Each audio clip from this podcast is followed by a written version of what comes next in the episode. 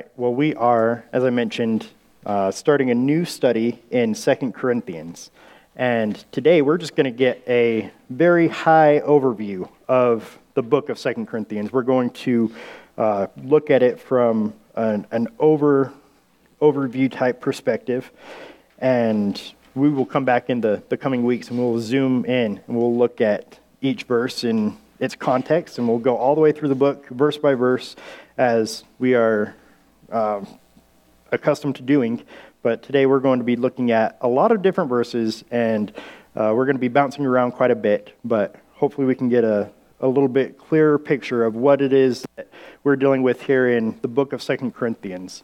And I want to look at that by drawing our attention to two different aspects of the book. I first want to look at the context of the letter, and then we'll look at the, the content of the letter. So, the context in which the letter was written and um, it was sent, and then we'll go and we'll look at the content of the letter.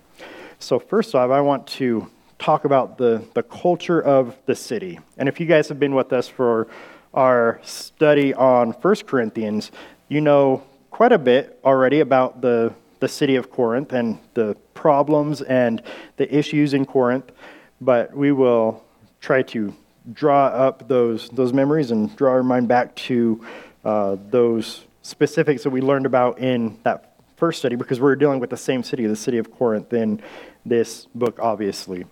So, this city is really a, a young city. Corinth wasn't around for uh, a long time up until this point.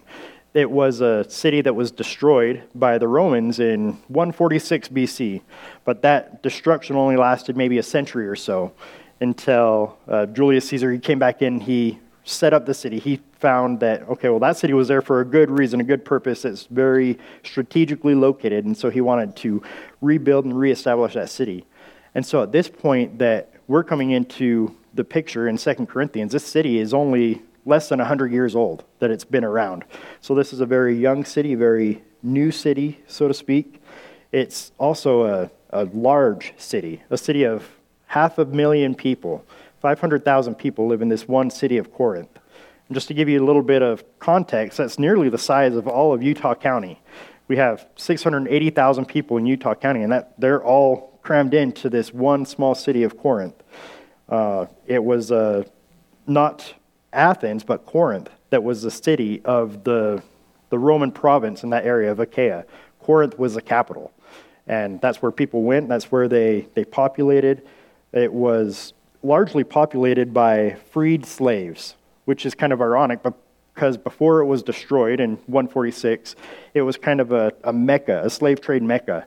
And now, when, when Julius Caesar came in and he reestablished this city, it's now populated primarily by freed slaves from all over the Roman Empire. They go and they, they congregate here in Corinth. And with the fact that they're, they're congregating there in Corinth and they're from all over, they're not the only ones who are from all over. But because of its strategic location, uh, Corinth had a lot of transients who were coming and going in and out of Corinth. They had a lot of sailors who would come by and they would live and uh, just be there for a moment and do their business. They had a lot of soldiers who would come and be there for a moment. Uh, they had businessmen who were uh, tradesmen who would come or, or government officials. And while they were there, they were a long ways away from home. They were a long ways away from the scrutiny of their neighbors or their church or uh, people who cared about their lifestyle from their wives or their husbands uh, they were away from that accountability. And so it was a city that was known for its loose living, it was known for uh, its promiscuity. Even before it was destroyed, that was the reputation of the city. Now, afterwards, it still kind of maintains that reputation of being Corinth, right? It, it meant something to be called a Corinthian. To be called a Corinthian girl uh, had very negative connotations. And that was the city that, that Paul was entering in. Uh, it was not only this, this transient city with all these people coming through, but while they were there, they had exposure and access to the temple of Aphrodite. Aphrodite was the, the goddess of love, and with that came a lot of temple prostitution, again, a lot of immorality and licentious living. That was Corinth. So Corinth was a, a big, new, young city full of sin and promiscuity. It was a mess. It was a great mission field, right? uh, a great place that needs a gospel, but it also comes with a lot of issues, a lot of troubles, a lot of problems.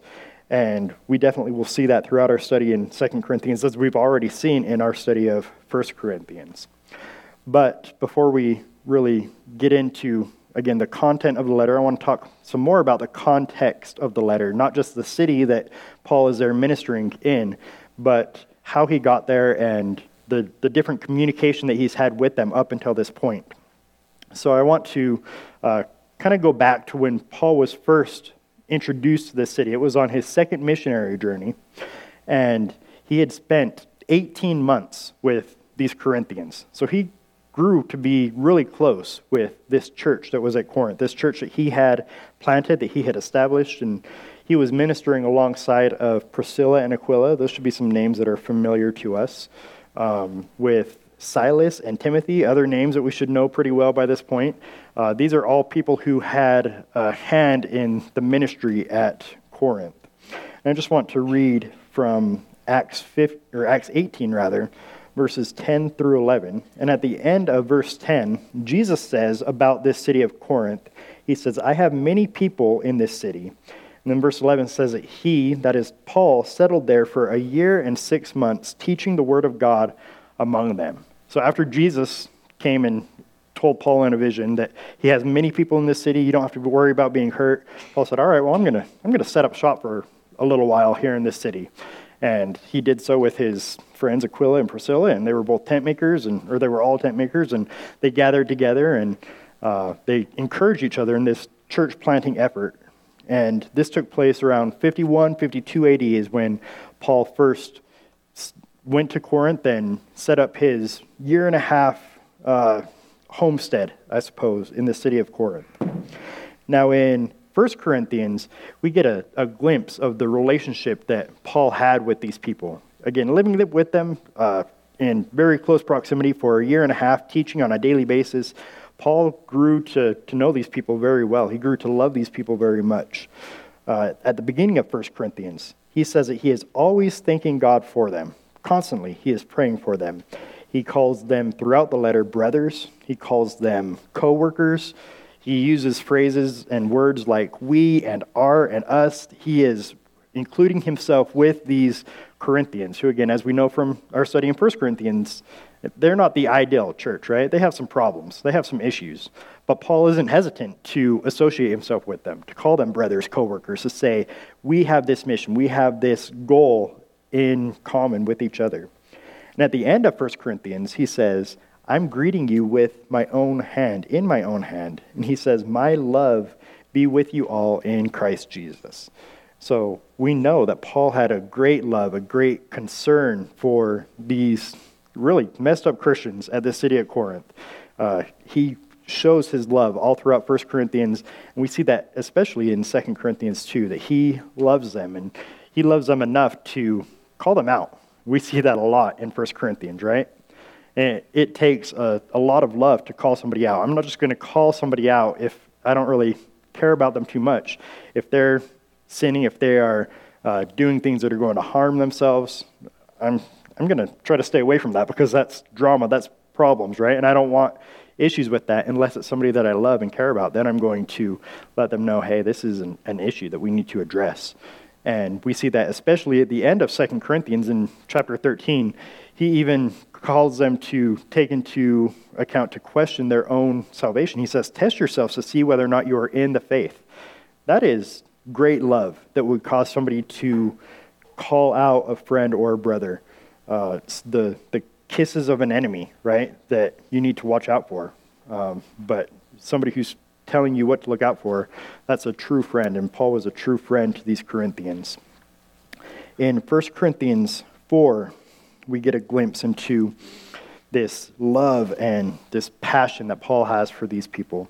1 Corinthians 4 14, he says, I do not write these things to shame you, but to admonish you as my beloved children.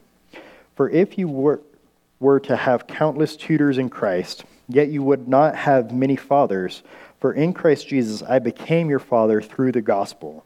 Therefore I exhort you, be imitators of me. For this reason I have sent you Timothy, who is my beloved and faithful child in the Lord. So again, we see he's saying, Hey, I'm, I'm calling you guys out because I love you. I'm not trying to shame you, I'm not trying to hurt you, but because you guys are my children. And in fact, he says, Timothy, my beloved child, I've sent him to you. That's just a, a display of how much love and concern that Paul has for these people at Corinth.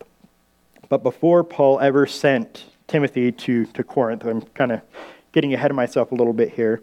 Uh, after staying there for a year and a half, Paul left Corinth. He's a, a traveling missionary, right? That is his calling. He's a, a missionary to the Gentiles, and he's going out to all the different Gentiles. And so he left from Corinth and he went over to Ephesus. He stayed in Ephesus for about three years. And during that time, he sent Apollos back to Corinth. And so now Apollos has a, a relationship with these, these people, this church at Corinth. And Paul kept in touch with these Corinthians while he was gone, while he was in Ephesus. He had, again, back in 1810, Acts 1810, Jesus says, I have many people in, in Corinth, in this city. And Paul grew to know them, grew to love them. He communicated with them, kept in contact with them. And through this communication, Paul learns after 1 Corinthians or after his first visit to Corinth, rather, that this church has some problems, that they're having some issues. And so uh, we see in, um, I want to look at 1 Corinthians, even before we get to this letter of 1 Corinthians. In 1 Corinthians 5 and verse 9, we see that Paul had a, a previous letter that he wrote to them, previous communication with this church at Corinth. That verse says, I wrote you in my letter not to associate with immoral people. And we know because of this verse that Paul had written to them before. It's not a, a letter that we have. In fact, it's called and often referred to as the lost letter. So there was a letter before 1 Corinthians. So our 1 Corinthians isn't really the first letter that Paul wrote to, to Corinth. It's at least the, the second letter that he wrote to them. It's just the first one that we have in our Bible. So this lost letter uh, was written to this church that Paul loved in order to address some of these issues that he had learned of and, and heard of through the grapevine, through his communication with these other believers in Corinth. And then after that is when we see this letter of First Corinthians, which is written to this same church. And again, we know that it's a, a letter that is, again, uh, addressing some bad news. That Paul, again, once more got some more bad news from this uh, or about this church. In 1 Corinthians 1:11 he says, "For I have been informed concerning you, my brethren, by Chloe's people, that there are quarrels among you." That's kind of a, an understatement, right? He says, I've I've heard you guys have problems. You guys are fighting and not getting along, and that's his purpose for writing 1 Corinthians. So now we have two letters that uh, seem to be indicating that there is some, some problem in Corinth. The first one, he's writing about the immoral people. Second one, he's heard that there are, are quarrels among them. And I want to share this quote with you from Murray Harris. And Murray Harris summarizes the extent of the Corinthian disorders as the rampant spirit of divisiveness, of carnality, of self complacency, litigiousness, of libertinism, together with the condoning of incest and the profanation of the Lord's Supper. Those are some pretty serious issues that they were dealing with in, in Corinth during 1 Corinthians. And that's not an exclusive list, an exhaustive list either. Uh, there are more issues that Paul addresses in 1 Corinthians for this church. But uh, after 1 Corinthians, we really don't hear about a lot of these issues that he brought up in 1 Corinthians. We don't hear any more about uh, food that's being sacrificed to idols. That's something that he addressed in 1 Corinthians that 2 Corinthians doesn't really touch on. Uh, we don't hear about marriage or divorce issues, about confusion around the, the issue of the resurrection of Christ uh, or the, the Lord's Supper, and yet Corinth still had its problems. It didn't get everything fixed just because they got this, this lost letter from Paul, just because they got the letter of 1 Corinthians from Paul. It's not as if they all of a sudden overnight were a, a good, healthy church. They still had some problems, and uh, Paul was, because of his love for the church, he was going to continue to address these problems. And so, prior to even Second Corinthians, there's yet a, a third letter that we are aware of that we need to make note of. So, this letter is referred to in the text, and by, by theologians as the severe letter. This is a severe letter, a, a tearful letter that Paul wrote to this city at 2 Corinthians chapter 7. And we can read about this letter in verse 8. So 2 Corinthians 7 8. Paul says, For though I caused you sorrow by my letter, this is um, that severe letter we're talking about, the sorrowful letter, I do not regret it, though I did regret it, for I see that the letter caused you sorrow, though only for a while. Now I rejoice, not that you were made sorrowful, but that you were made sorrowful to the point of repentance. For you were made sorrowful according to the will of God, so that you might not suffer loss in anything through us. we also see reference to the same letter back in chapter 2. First or second Corinthians 2 6 says, Sufficient for such a one is this punishment which was inflicted by the majority. So this uh, one, the such a one who was under punishment, uh, that is the the punishment that Paul was suggesting in this severe letter. That seems to be the the focus, the theme of the severe letter that Paul was saying this issue needs to be dealt with, and there needs to be some some punishment that is uh, executed upon the the individual who is responsible for the issues that we're dealing with in the severe letter. And some have suggested about this severe letter that perhaps it's referring to 1 Corinthians. Uh, because again, we had a, a lot of issues we were dealing with in 1 Corinthians. 1 Corinthians chapter 5 talks about this man who was uh, having relations with his father's wife. Very immoral, very uh, contentious. That would definitely be a, a severe thing to be addressed. However, the, the verses that we looked at in 2 Corinthians 7 and 2 Corinthians 2, they suggest that it was the, the whole letter that dealt with this offender and the punishment of this offender. So it doesn't really fit for this severe letter to be talking about that man in, in 1 Corinthians 5. It's um, just one small aspect of 1 Corinthians. 1 Corinthians covers a, a variety of issues, uh, uh, has many topics that it talks about. And additionally, in 2 Corinthians chapter 2, verse 10, Paul says that he forgives this person, this offender, uh, that has offended both him and the church. If it's if this severe letter were to be talking about 1 Corinthians and this man in 1 Corinthians 5, it wouldn't make sense for Paul to, to offer his forgiveness. This man didn't sin against Paul, he sinned against his, his father and his father's wife and the church. And so I don't believe that the severe letter is talking about 1 Corinthians. I think that it is um, an, an altogether different letter, another lost letter, uh, just like the, the first lost letter it doesn't seem like the type of letter that you'd really want to, to hold on to, right? Not the, the type of letter that you would want to, to pass around to your friends if you're getting called out for your, your sinful living. If it's a severe letter that's caused many tears, it's not likely that you would be bragging about it. It's uh, kind of like a, a bad report card or, um, you know, getting in trouble at work. It's just something that if you're reprimanded, you're, you're fine to move on from that and uh, let that be lost uh, just let it die away. Well, this severe letter, this third letter that we're aware of, it was carried to the Corinthians by Titus and delivered to them by Titus. And we see that there was a response to this severe letter that was brought back to Paul. So if we look again at chapter 7, verse 6, we can see what the response of the Corinthians was to this severe letter that Paul wrote to them, how they replied. And starting in verse 6 of chapter 7, and says, But God, who comforts the depressed, comforted us by the coming of Titus. He came back to them to him with the letter, or response from the letter. And not only by his coming, but also by the comfort with which he was comforted in you, as he reported to us your longing, your mourning, your zeal for me, so that I rejoiced even more.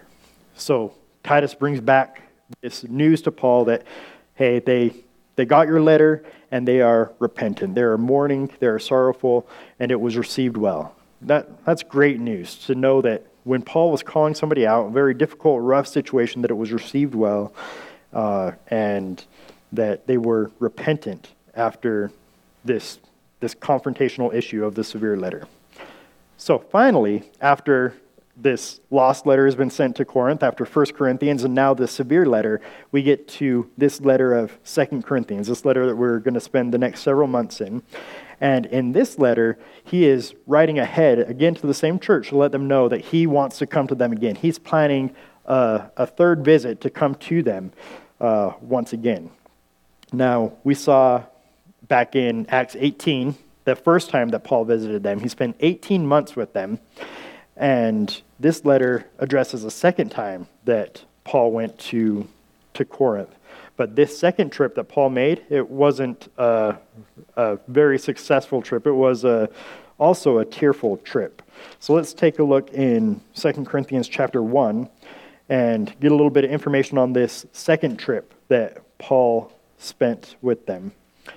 He says in uh, 2 Corinthians 1.15, says, In the, this confidence I intended at first to come to you so that you might twice receive a blessing that is, to pass your way into Macedonia, and again from Macedonia to come to you, and by you to be helped on my journey to Judea.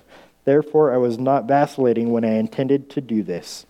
Um, so, there he was uh, intending to come to them twice. He wanted to, to go through Corinth and come back again through Corinth, but he ended up not doing that because his first trip through Corinth was so contentious. In fact, we see in verse 1 of chapter 2, he says, But I determined this for my own sake, that I would not come to you in sorrow again. So his plan was to, again, go through Corinth and come back through Corinth. And now, here in chapter 2, he's saying, I, I decided to change my plans. Don't think that I'm uh, a flake for doing that, but uh, he didn't want to come to them again in sorrow. So instead of returning as planned, what he did was wrote this severe letter to, to call them out, to address the, the second trip that he made there and the issues that he uncovered at the second trip, the, the contentions that he found there. Uh, he wrote this severe letter to address them again. Now, uh, let's look in chapter 12 as we see that Paul is planning for a third trip to Corinth. And he says at the beginning of 2 Corinthians 12 14, he says, Here for this third time I am ready to come to you.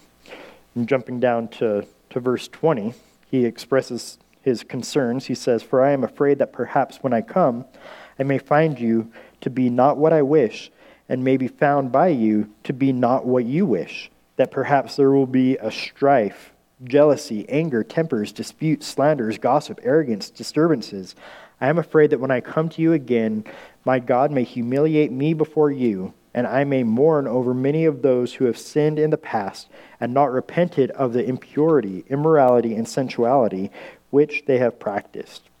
And then just in 13:1 he says again, this is the third time that I am coming to you. So Paul's trying to head off this, this third visit. He wants it to be a pleasant visit. He doesn't want to have to deal with any more issues. He's already dealt with a bunch of that in the lost letter, in 1 Corinthians, in this severe letter. Uh, in his second visit to Corinth, he's dealt with all kinds of problems, and now he wants his third visit to be a pleasant visit where they can just fellowship and enjoy the, the relationship that they have together in Christ. So, a large part of this letter is trying to uh, prepare the, the road for that third journey so that it could be a, a good visit. Now, uh, some have suggested about Second Corinthians various versions of uh, what's called a, a, composite theory, that this book has just been kind of spliced together out of two or more different letters. Uh, this is a, an issue that is very popular, especially recently. It's been uh, said that especially chapters 10 through 13, it's been suggested perhaps that's the severe letter. That chapters 1 through 9, it's just uh, 2 Corinthians, but 10 through 13 may in fact be the severe letter. Uh, I don't hold to this view at all. It's not my position. My position is that the severe letter was lost to history, uh, just like my eighth grade report card, right? It's something you don't want anybody to ever see again. Um, the church, they, they were reprimanded and it's, it's lost. But I want to share with you this quote from Richard Lenski. He says, One fact in regard to 2 Corinthians must be strongly emphasized at the very beginning. All, literally all textual evidence proves this letter a unit. No abbreviated text has ever been discovered that might raise a question on this score, and no text that showed an omission or omissions has ever been found. The fact alone stands as a bulwark against the hypothesis of our day. So, I think it's important to, to stress that at the beginning that there is no evidence to suggest that this letter is any kind of composite letter, even though that's a very popular theory. I think it's one that we need to uh, dismiss and realize that this is just one single letter, likely the fourth letter that Paul wrote to Corinth.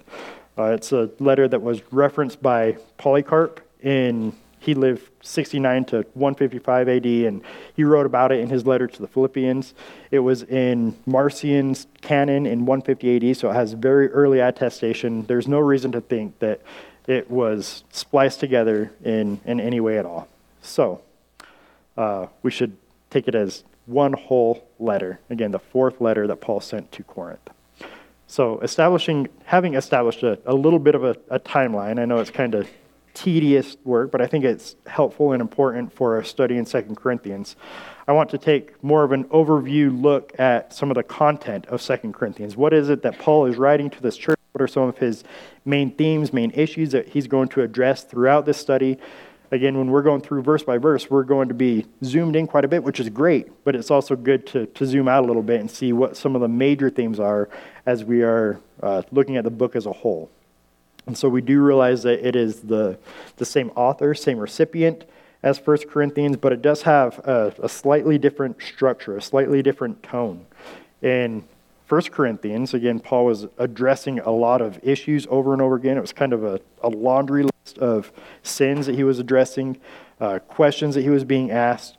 And he would say over and over again, now concerning marriage, this is what I have to say to you about marriage. Or now concerning virgins, or now concerning spiritual gifts, or now concerning uh, food that's been sacrificed to idols. He would go through the list and address these different topics that he knew that they had issues with, that he had heard from Chloe's people, uh, issues that they had asked him about. Second Corinthians is a little bit less regimented, it's less formal, uh, however, it's not less serious. It's a, a lot more personal. Many have called 2 Corinthians Paul's most personal letter, uh, which is kind of hard to, to pigeonhole and narrow because uh, we still have the Thessalonians where Paul said, I, I love you like a mother. Still have Philippians. We have Philemon, right, where he's writing to Philemon, very personal letters. But without a doubt, uh, Second Corinthians should be considered a, a personal letter. It is far less historical, far less theo- theological than personal. It's a letter where we really get a true glimpse into the, the heart of Paul and his love for these people.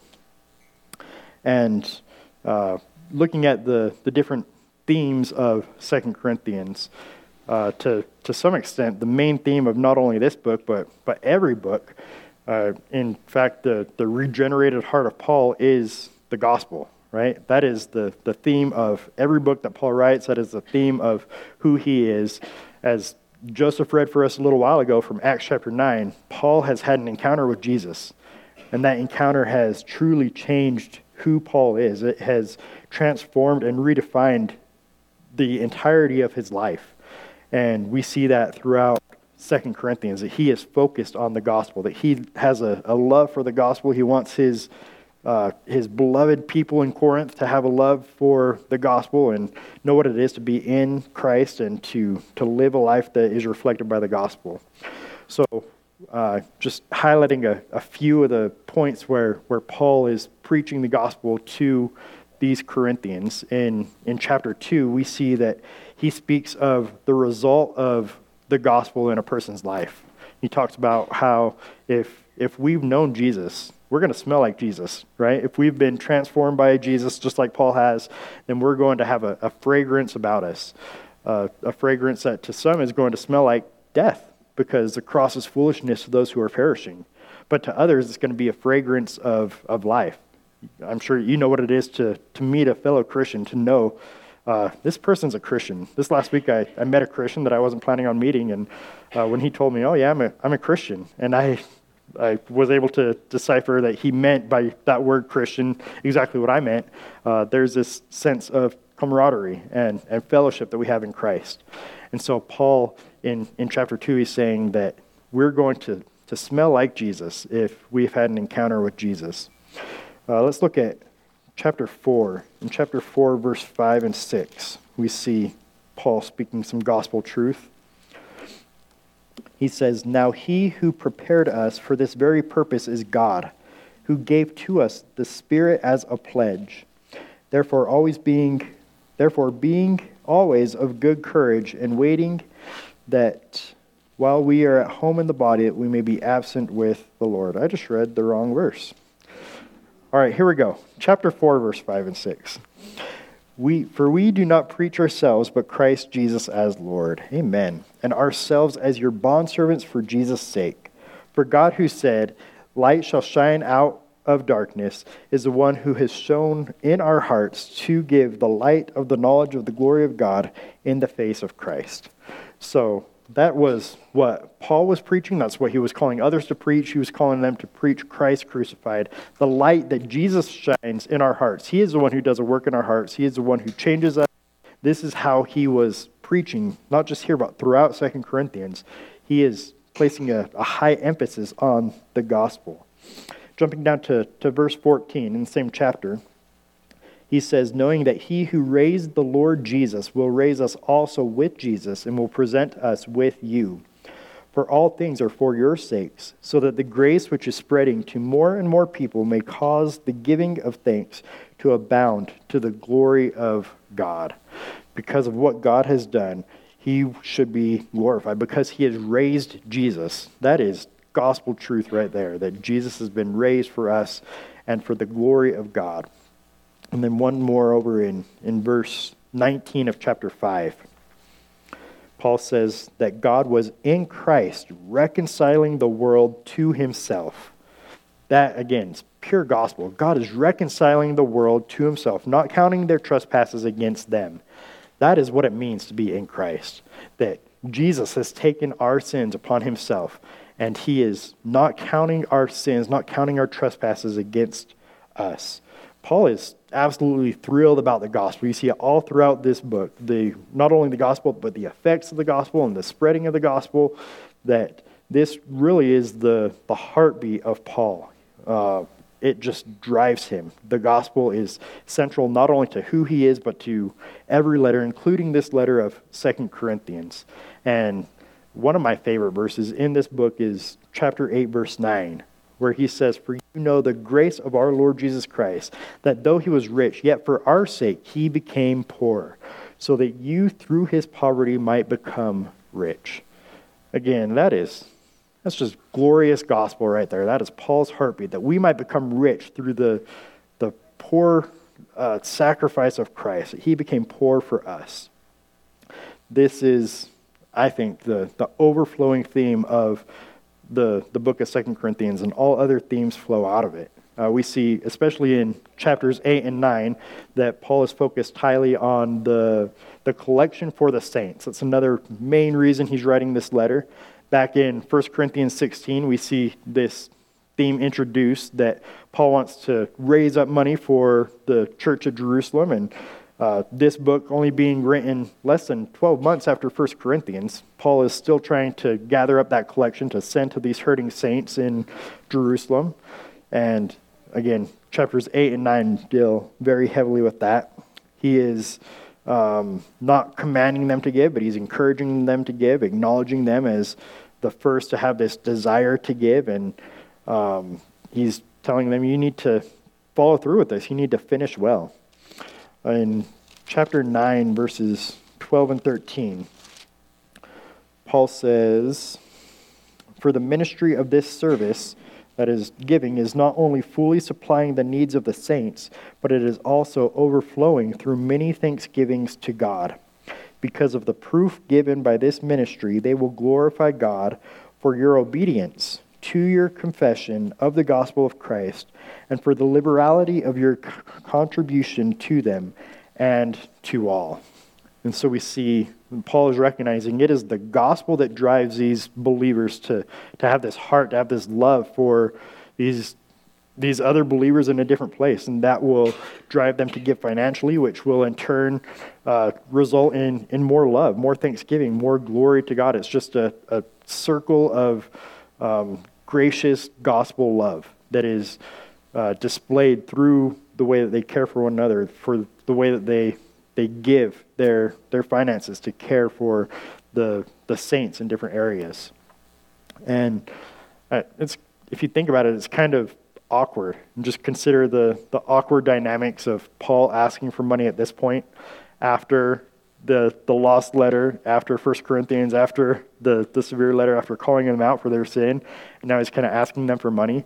Uh, it's kind of like getting in a fight with somebody and then asking them for something like right away. It's a little bit weird, right? Uh, honey, I know we're, we're, we're fighting. I know I was just rude to you, but I need some toilet paper. You know, it's, it's kind of that kind of feel, right? But Paul, he, he looks past that. He doesn't really focus on that. He is driven by gospel love, and he wants the gospel to be uh, given to, to everybody, which is just displayed even more in uh, this selfless love of, and compassion of the collection. Uh, another main theme, perhaps the, the most central theme throughout the book of Second Corinthians, is the fact that the gospel is being threatened by false apostles. Again, we want to tie this in with the gospel because that's what Paul is concerned about. He's concerned about the gospel, but it is being threatened by false apostles, and Paul rebukes them fairly harshly in this letter. Uh, clear back in 1 Corinthians chapter 2, we saw that Paul wasn't really concerned with his, his approach. Uh, well, he was concerned with his approach, but he wasn't concerned with himself looking good. He says, I, I didn't come to you guys in, in superiority of speech or in, in wisdom. I came to you in humility. That was Paul's mindset from, from jump. He wanted to show that he was humble, his concern was for them. But the Corinthians, they have a completely different perspective. They value wisdom, they value uh, philosophy. And the false apostles that Paul is dealing with, they kind of take advantage of that and they play on that, um, puffing themselves up so that they can have greater influence on the, the Corinthians that they're trying to influence. These are Judaizers who are really trying to discount and discredit Paul's preaching of the the gospel, which is by grace alone through faith alone. And they are seemingly emphasizing the law and the, uh, the place that the law has in salvation. And so in chapter 3, Paul goes into pretty deep detail talking about the law and um, the purpose of the law. And he gets into the new covenant, how we are in Christ and we have these benefits from the new covenant. Um, but Paul is really trying to teach against these these false apostles. He false apostles. He realizes the um, the great threat that they are to this church at Corinth. And if we look in in chapter 11, he really kind of takes it to him in in chapter 11. And I just want to look at a couple of verses, starting in verse 13. And Paul says here, "For such men are false apostles." He's He's not mincing his words. He's calling them out. He's saying they're deceitful workers, disguising themselves as apostles of Christ. No wonder, for even Satan disguises himself as an angel of light. Therefore, it's not surprising if his servants also disguise themselves as servants of righteousness, whose end will be according to their deeds. Are you picking up on Paul's frustration here? He's, he's seething. He's calling these guys out they're not only false apostles, but he is saying that they're just like Satan. He's comparing them with Satan because of their destructive intentions for the, the beloved church that is back at Corinth. Paul's not going to, to idly sit by, he's not just going to silently sit back. He's going to call them out and make sure that uh, his, his brothers and sisters in Corinth know the, the schemes and the plans of these false apostles. And again, another uh, important aspect of this letter is just Paul writing to those who uh, may have aligned themselves with these false apostles.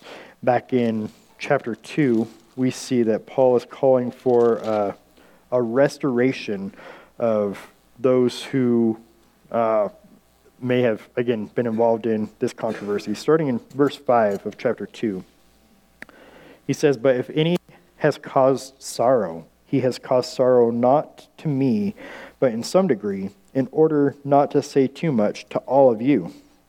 Sufficient, sufficient for such a one is this punishment which was inflicted by the majority, so that on the contrary you should rather forgive and comfort him. Otherwise, such a one might be overwhelmed by excessive sorrow. So, this also seems to be a, another one of the main reasons that Paul is writing, so that those who have been caught up in this, this issue that um, led to him writing the severe letter, they've been disciplined under that punishment. Paul says, they've been punished enough. Let's restore them to fellowship. Let's continue in unity so that we might not be further disunified by, by Satan and his work, especially these, these false apostles and the, the teaching that they are uh, really spewing. And then, uh, again, mixed up with, with all this, with the false apostles trying to claim to be apostles, uh, the, the restoration of these other affected individuals. Uh, another one of Paul's main points is to write talking about his own apostolic authority and reminding them that he is a true apostle because these false apostles were clearly calling his apostolic authority into question. Um, these quote unquote super apostles, what, what Paul, who Paul refers to as super apostles, they're pointing to Paul and saying, well, he, he doesn't know how to talk. He's not uh, fluent in his talk and his speech. Um, and you guys need to, to listen to us rather than to, to him.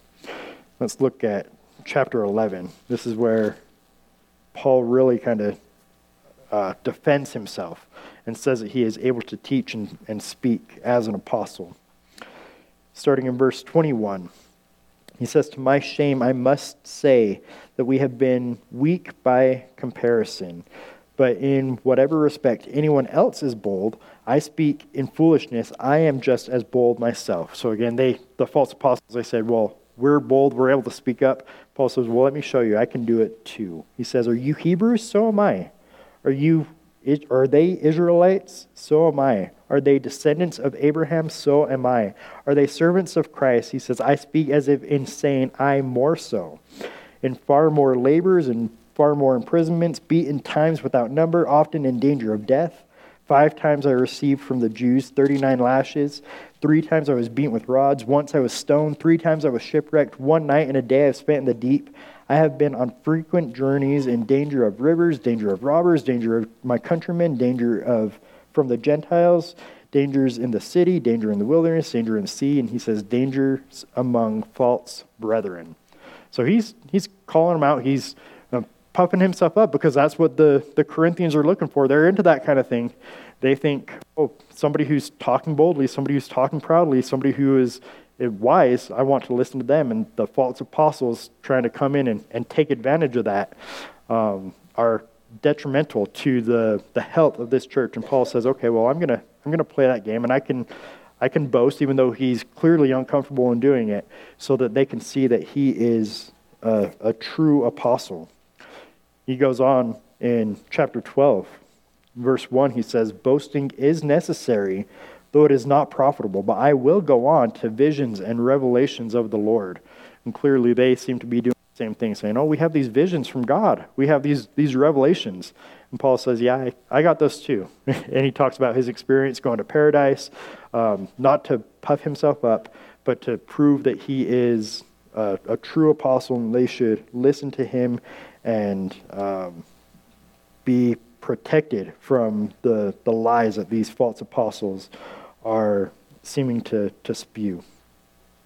Now, uh, I think even more important than Paul's uh, lifting himself up as a true apostle is his love and his desire for the, the Corinthian people. I think this is behind uh, all these main themes his concern for the false apostles, his wanting to reclaim apostolic authority, uh, even the, the gathering of the collection for the saints.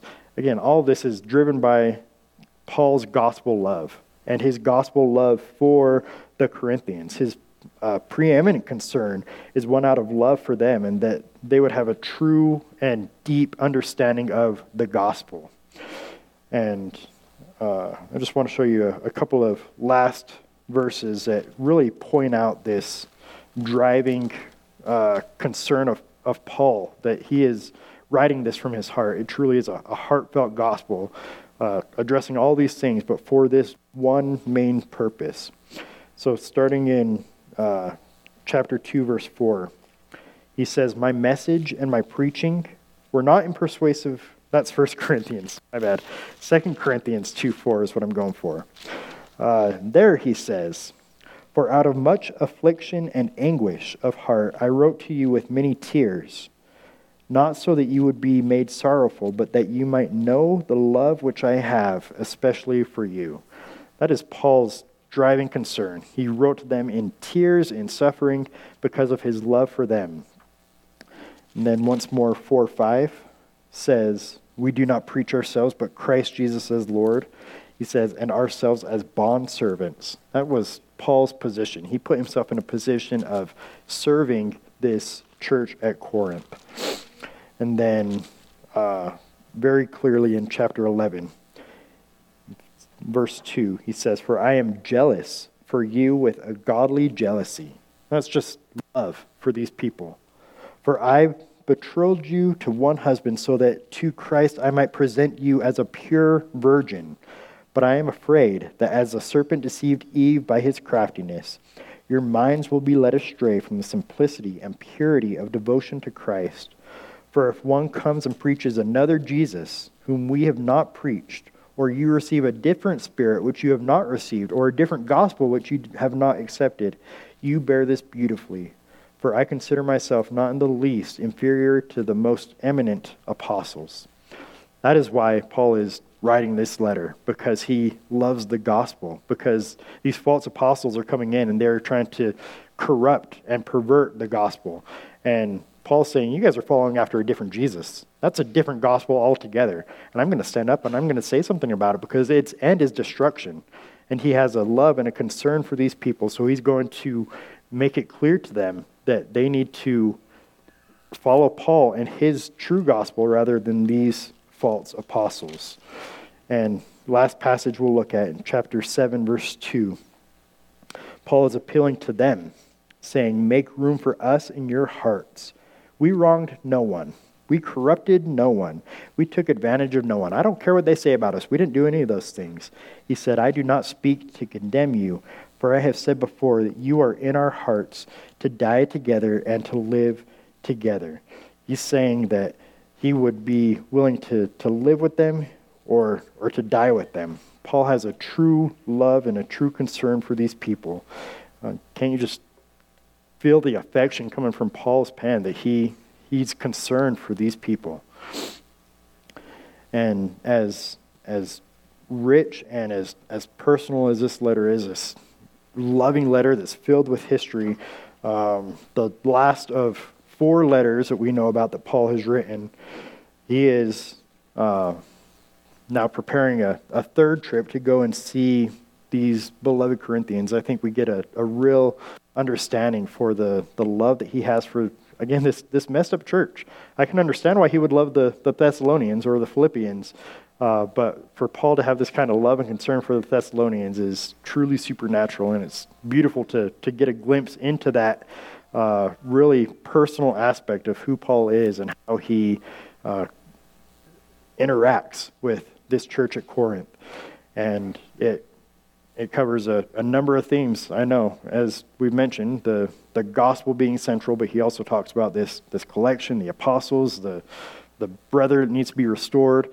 But I think when it all comes down to it, we need to see that Paul's intention for this is his love and concern for these people. They not fall into a, a sin, into a trap uh, of this false teaching, a false teaching that you and I have no lack of in this day. We can certainly relate, and I know that we will uh, be able to, to find a, a lot of comfort and a lot of joy from these words that Paul wrote to this, this hurting yet beloved church in, in Corinth and I'm excited to go through Second Corinthians with you. Uh, it'll be good to, to learn from Paul and to get that, that glimpse into the, the heart of the, the beloved apostle who is the apostle to the Gentiles. Let's pray. God, I am excited to, to look at this book. I am thankful that you have preserved this book for us in uh, 1 Corinthians. Pray that you would draw us closer to yourself, that we would uh, realize how truly blessed we are to be in you. And pray that we would uh, walk in, in the Spirit this week, that we would smell like Jesus, that we would be different because of the fact that you have regenerated us, you have made us different, that we would live lives that are worthy of the calling we've received. Pray this in your name. Amen.